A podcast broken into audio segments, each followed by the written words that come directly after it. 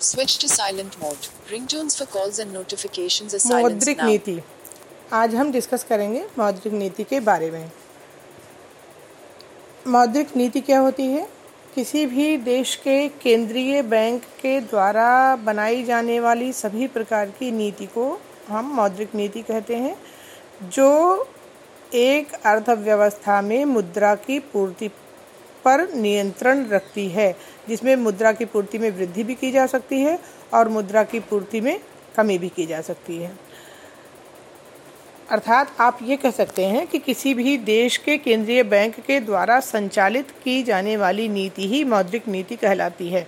किसी भी अर्थव्यवस्था के विकास में और अन्य सारी जो एक तरीके से गतिविधियाँ होती हैं उसका संचालन करने में मौद्रिक नीति की बहुत बड़ी भूमिका होती है। किसी भी देश के लिए मौद्रिक नीति के निम्न उद्देश्य हो सकते हैं। नंबर एक, पूर्ण रोज़गार की प्राप्ति। नंबर दो, आर्थिक स्थिरता। नंबर तीन, आर्थिक विकास। नंबर चार, अंतर्राष्ट्रीय स्तर पर एक तरीके से प्रतिस्पर्धी बने रहने के लिए निर्धारित किया जाना। इसके अतिरिक्त, जिस सेक्टर का विकास ना हो उस सेक्टर का या अन्य किसी भी उद्देश्य के लिए मौद्रिक नीति का उपयोग किया जा सकता है। किसी भी देश में अगर उपभोग को बढ़ाना है तो उसको लिए भी मौद्रिक नीति का उपयोग किया जाता है। मुख्य रूप से पूर्ण रोज़गार, आर्थिक स्थायित्व, आर्थिक विकास, ये मौद्रिक नीति के प्रमुख उद्देश्य होते हैं। अब यहाँ पर प्रश्न उठता है कि मौद्रिक नीति कार्य किस प्रकार से करती है? एक, देश में मौद्रिक नीति के द्वारा केंद्रीय बैंक जब नीतियों का निर्माण करते हैं तो वो दो प्रकार की नीतियों को अप्लाई करते हैं, दो प्रकार की नीतियाँ बनाते हैं, जिसको हम दो भागों में बांट सकते हैं। एक रीति होगी परिमाणात्मक या मात्रात्मक रीति क्वांटिटेटिव मेथड्स और दूसरी रीति होगी आपकी गुणात्मक रीति क्वालिटेटिव मेथड्स परिमाणात्मक रीति में जो है चार प्रकार के मेथड्स का उपयोग किया जाता है। नंबर एक बैंक दर। नंबर दो, खुले बाज़ार की क्रियाएँ। नंबर तीन, परिवर्तनशील कोषानुपात। और नंबर चार, तरल कोषानुपात। बैंक दर वह दर होती है जिस दर पर एक देश का केंद्रीय बैंक उस देश के अंदर काम करने वाले व्यापारिक बैंकों को ऋण उपलब्ध करवाता है। यदि एक अर्थव्यवस्था में ब्याज की दर की कमी करने की आवश्यकता होती है तो बैंक दर को कम कर दिया जाता है और यदि ब्याज की दर को बढ़ाने की आवश्यकता होती है तो बैंक दर में वृद्धि कर दी जाती है। जैसा कि आप इस समय देख रहे हैं कि जब ये कोरोना संकट के दौरान अभी कल ही रिज़र्व बैंक के गवर्नर शक्तिकांत दास ने ब्याज की दरों में कमी की है तो उसे दो, एक होता है repo rate. Repo rate bank दर का ही एक पार्ट है, जो अल्पकालीन समय के लिए ऋण प्रदान करता है। तो उन्होंने रेप, जो रिवर्स रेपो रेट है, उसमें कमी की है, और इस समय रिवर्स रेपो रेट तीन दशमलव सात पाँच है। रिवर्स रेपो रेट जो है, का मतलब है कि जिस दर पर केंद्रीय बैंक से व्यापारिक बैंक उधार लेंगे। ठीक है? इसके अतिरिक्त आप देखेंगे खुले बाज़ार की क्रियाएँ। खुले बाज़ार की क्रियाओं में जब केंद्रीय बैंक ये सोचता है कि मार्केट में मुद्रा की पूर्ति में कमी करनी है या वृद्धि करनी है तो उसी के अकॉर्डिंग वह खुद बाज़ार में उतर करके बॉन्ड्स, सिक्योरिटीज, ट्रेजरी बिल्स आदि की खरीद फरोख्त करता है। अगर बैंक ये देखता है कि मुद्रा की पूर्ति अर्थव्यवस्था में कम होनी चाहिए, अर्थात जैसे स्फीति का समय होता है, उस समय मुद्रा की पूर्ति को कम करने का प्रयास किया जाता है। ऐसे समय में खुले बाज़ार की जो क्रियाएँ होती हैं, उसमें उसके अंतर्गत केंद्रीय बैंक बॉन्ड्स को बेचने लगता है।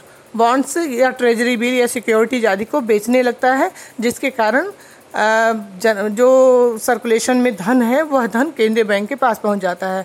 और अगर इसकी आपूर्ति में वो वृद्धि करना चाहता है तो अपने द्वारा खरीदी गई ट्रेजरी बिल्स सिक्योरिटीज या बॉन्ड्स आदि को वो पुनः जो है, जनता से वापस ले लेता है और उसके बदले में वो पेमेंट कर देता है। मंदी की स्थिति में, जैसे कि इस समय वर्तमान समय में कंडीशंस चल रही है, ऐसे समय में ओपन मार्केट एक्टिविटीज़ में बहुत अधिक वृद्धि कर दी जाती है, जिससे कि अर्थव्यवस्था में मुद्रा की जो एक तरीके से क्वांटिटी है, जो मात्रा है, वो बनी रहे।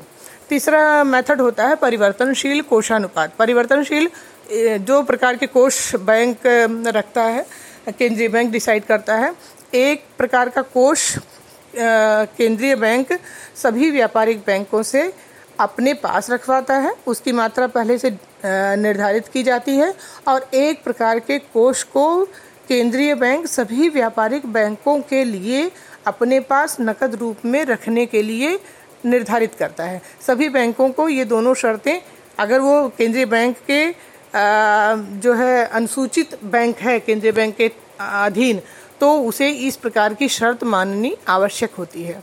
तो जब सभी व्यापारिक बैंक अपने पास जो कोष रखते हैं, उसको हम कहते हैं तरल कोषानुपात, और जो कोष बैंक केंद्रीय बैंक के पास रखते हैं, जिस कोष की सहायता से केंद्रीय बैंक व्यापारिक बैंकों को उनकी इमरजेंसी के टाइम में, उनके आपात स्थिति में, समस्या के टाइम में उस फंड से वो उनको हेल्प प्रोवाइड करता है।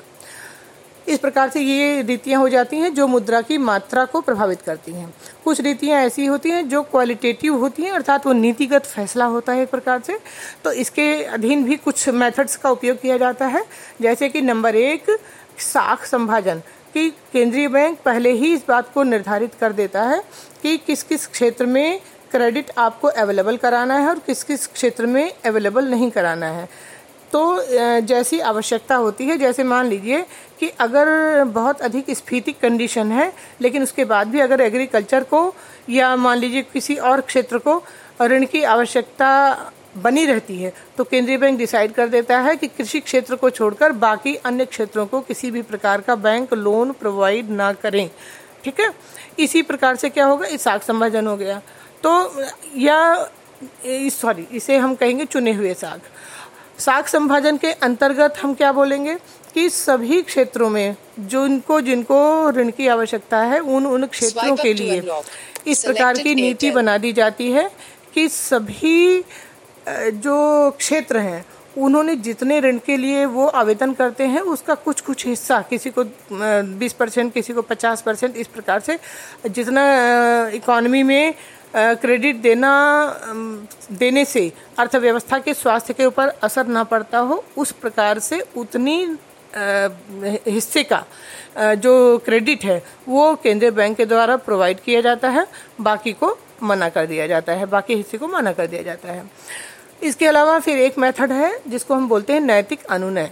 बैंक, केंद्रीय बैंक, सभी व्यापारिक बैंकों से एक प्रकार से रिक्वेस्ट करता है जिससे कि कि सभी बैंकों को जो है, व्यापारिक बैंकों को केंद्रीय बैंक इस प्रकार की सलाह देता है कि वर्तमान समय में जैसे कि देश की आर्थिक स्थिति अच्छी है या बुरी है, जिस प्रकार की भी स्थिति होती है, उसी के अकॉर्डिंग वो उसमें बोलता है। उसमें बातों को कहा जाता है कि कि आप इस समय देश की आर्थिक स्थिति मान लीजिए, मंदी की स्थिति है तो ऐसी स्थिति में आपको अपने रेट कट अर्थात ब्याज की दर को मानना है या कोष की मात्रा में कमी करनी है तो इस प्रकार की नीतियों को मनाने मतलब अप्लाई करने के लिए बैंकों को कहा जाता है।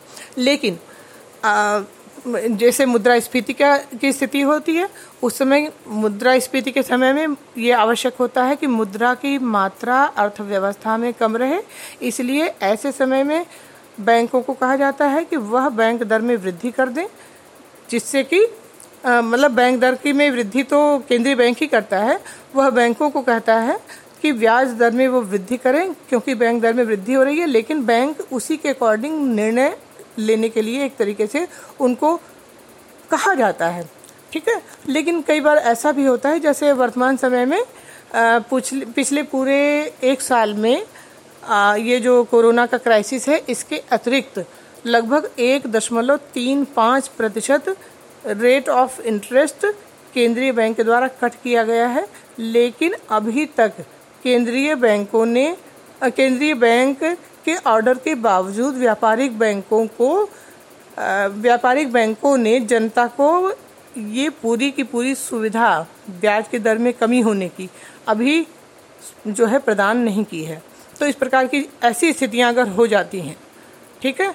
तो ऐसी स्थितियों में क्या किया जाता है? उसके लिए अभी बताऊँगी मैं कि एक और एक्टिविटी होती है प्रचार। प्रचार किया जाता है कि जैसे न्यूज़पेपर में निकाला जाता है कि देश की आर्थिक स्थिति कैसी है, केंद्रीय बैंक के बुलेटिन होते हैं, उसमें सारी इकोनॉमी के कोई तरीके से पूरी एक्सप्लेन किया जाता है कि देश की आर्थिक स्थिति कैसी है, किस प्रकार की मॉनेटरी पॉलिसी की आवश्यकता है और सभी व्यापारिक बैंकों को किस प्रकार की नीतियों का निर्धारण करना है। इसके अलावा न्यूज़पेपर के अलावा, दूरदर्शन से, रेडियो से या जो भी साधन मुहैया है, वर्तमान समय में आपका ये सोशल मीडिया है या संचार के उपकरण, अन्य जो भी हैं, उन सब के द्वारा भी केंद्रीय बैंक इस प्रकार का प्रचार करता है, जिससे कि व्यापारिक बैंक उसके द्वारा निर्धारित की गई नीतियों को फॉलो करो, करें, अनुसरण करें। अगर ये सारे के सारे मेथड्स जो ऊपर बताए गए हैं, अगर व्यापारिक बैंक, जो केंद्रीय बैंक के अधीन काम करते हैं, उसके अंदर अंतर्गत अनुसूचित, जिसे हम कहते हैं अनुसूचित मतलब बैंक, कोई जो केंद्रीय बैंक की धारा दो है उसके अंतर्गत तो उसमें, उसके अधीन काम करने वाले सभी व्यापारिक बैंक अगर इमरजेंसी की कंडीशन में केंद्रीय बैंक के द्वारा दिए गए निर्णयों पर अमल नहीं करते हैं तो ऐसे समय में प्रत्यक्ष कार्रवाई, जिसे बोलते हैं हम एक गुणात्मक रीति के अंतर्गत प्रत्यक्ष कार्रवाई या दंडात्मक कार्रवाई तो केंद्रीय बैंक उस प्रकार की कार्रवाई करता है और ऐसे समय में क्या दंडात्मक कार्रवाई करता है कि जैसे व्याप, संबद्ध व्यापारिक बैंक जो उसके नियमों को फॉलो नहीं कर रहे हैं, उसका लाइसेंस जब्त कर सकते हैं, कैंसिल कर सकते हैं, उन्हें भविष्य में आवश्यकता होने पर अंतिम ऋणदाता के रूप में जो केंद्रीय बैंक हेल्प प्रोवाइड करता है वो हेल्प प्रोवाइड करना बंद कर सकता है या आगे और किसी भी प्रकार के उसके व्यापार को वो बाधित कर सकता है, उसका एरिया लिमिटेड कर सकता है, उसकी जो उधार देने और लेने की जो सामर्थ्य है, उसको बाधित कर सकता है या उसके क्षेत्र को सीमित कर सकता है, आदि आदि। तो इस प्रकार से इन रीतियों के द्वारा एक देश का केंद्रीय बैंक उस देश में मौद्रिक नीति का निर्धारण करता है और सामान्य रूप में मुद्रास्फीति काल में और मंदी के काल में मौद्रिक नीति का सबसे अधिक उपयोग होता है, जिससे कि इकॉनमी में एक प्रकार से स्पीड लाई जा सके, गति लाई जा सके, और अगर बहुत अधिक गति है तो उस गति को नियंत्रित किया जा सके। और ब्याज की दर में या जो केंद्रीय बैंक के जो विधियाँ होती हैं, उनके द्वारा कार्य करते हुए देश को आर्थिक विकास के ट्रैक पर भी ले जाया जा सकता है। और इतना ही नहीं, इकॉनमी में स्थायित्व और पूर्ण रोज़गार की स्थिति भी प्राप्त की जा सकती है। तो वर्तमान समय में हमारा जो केंद्रीय बैंक है वो विभिन्न क्षेत्रों में जैसे जैसे आवश्यकता है जैसे कृषि क्षेत्र को आवश्यकता है या मान लीजिए इस समय जैसे प्रेजेंट में कंडीशन है तो मजदूरों के लिए या जिस प्रकार की भी बहुत सारी जैसे अ, आपने सुना होगा कि N F N F B और बहुत सारे जो छोटे स्मॉल स्केल के इंडस्ट्री हैं तो उसके लिए केंद्रीय बैंक ने जो कल मॉनेटरी पॉलिसी डिक्लेयर की है उसमें उन्होंने नाबार्ड को और एन एफ़ बी और सिडबी आदि सारे जो छोटे एमएसएमई को उधार देते हैं, उन क्षेत्र में उधार देने के लिए लगभग पचास हज़ार करोड़ रुपए डिक्लेयर किए हैं। तो इस प्रकार से समय समय पर इकोनॉमी में जो भी परेशानियाँ आती हैं, कठिनाइयाँ आती हैं, रिज़र्व बैंक उस कठिनाई को दूर करने का प्रयास करता है और जब जब जिस प्रकार की आवश्यकता रही है उस उस समय केंद्रीय बैंक हमारा उसी प्रकार की नीतियों को एक तरीके से डिक्लेयर करता है और उसी प्रकार की नीति से जो है अर्थव्यवस्था में गति प्रदान करने की कोशिश की जाती है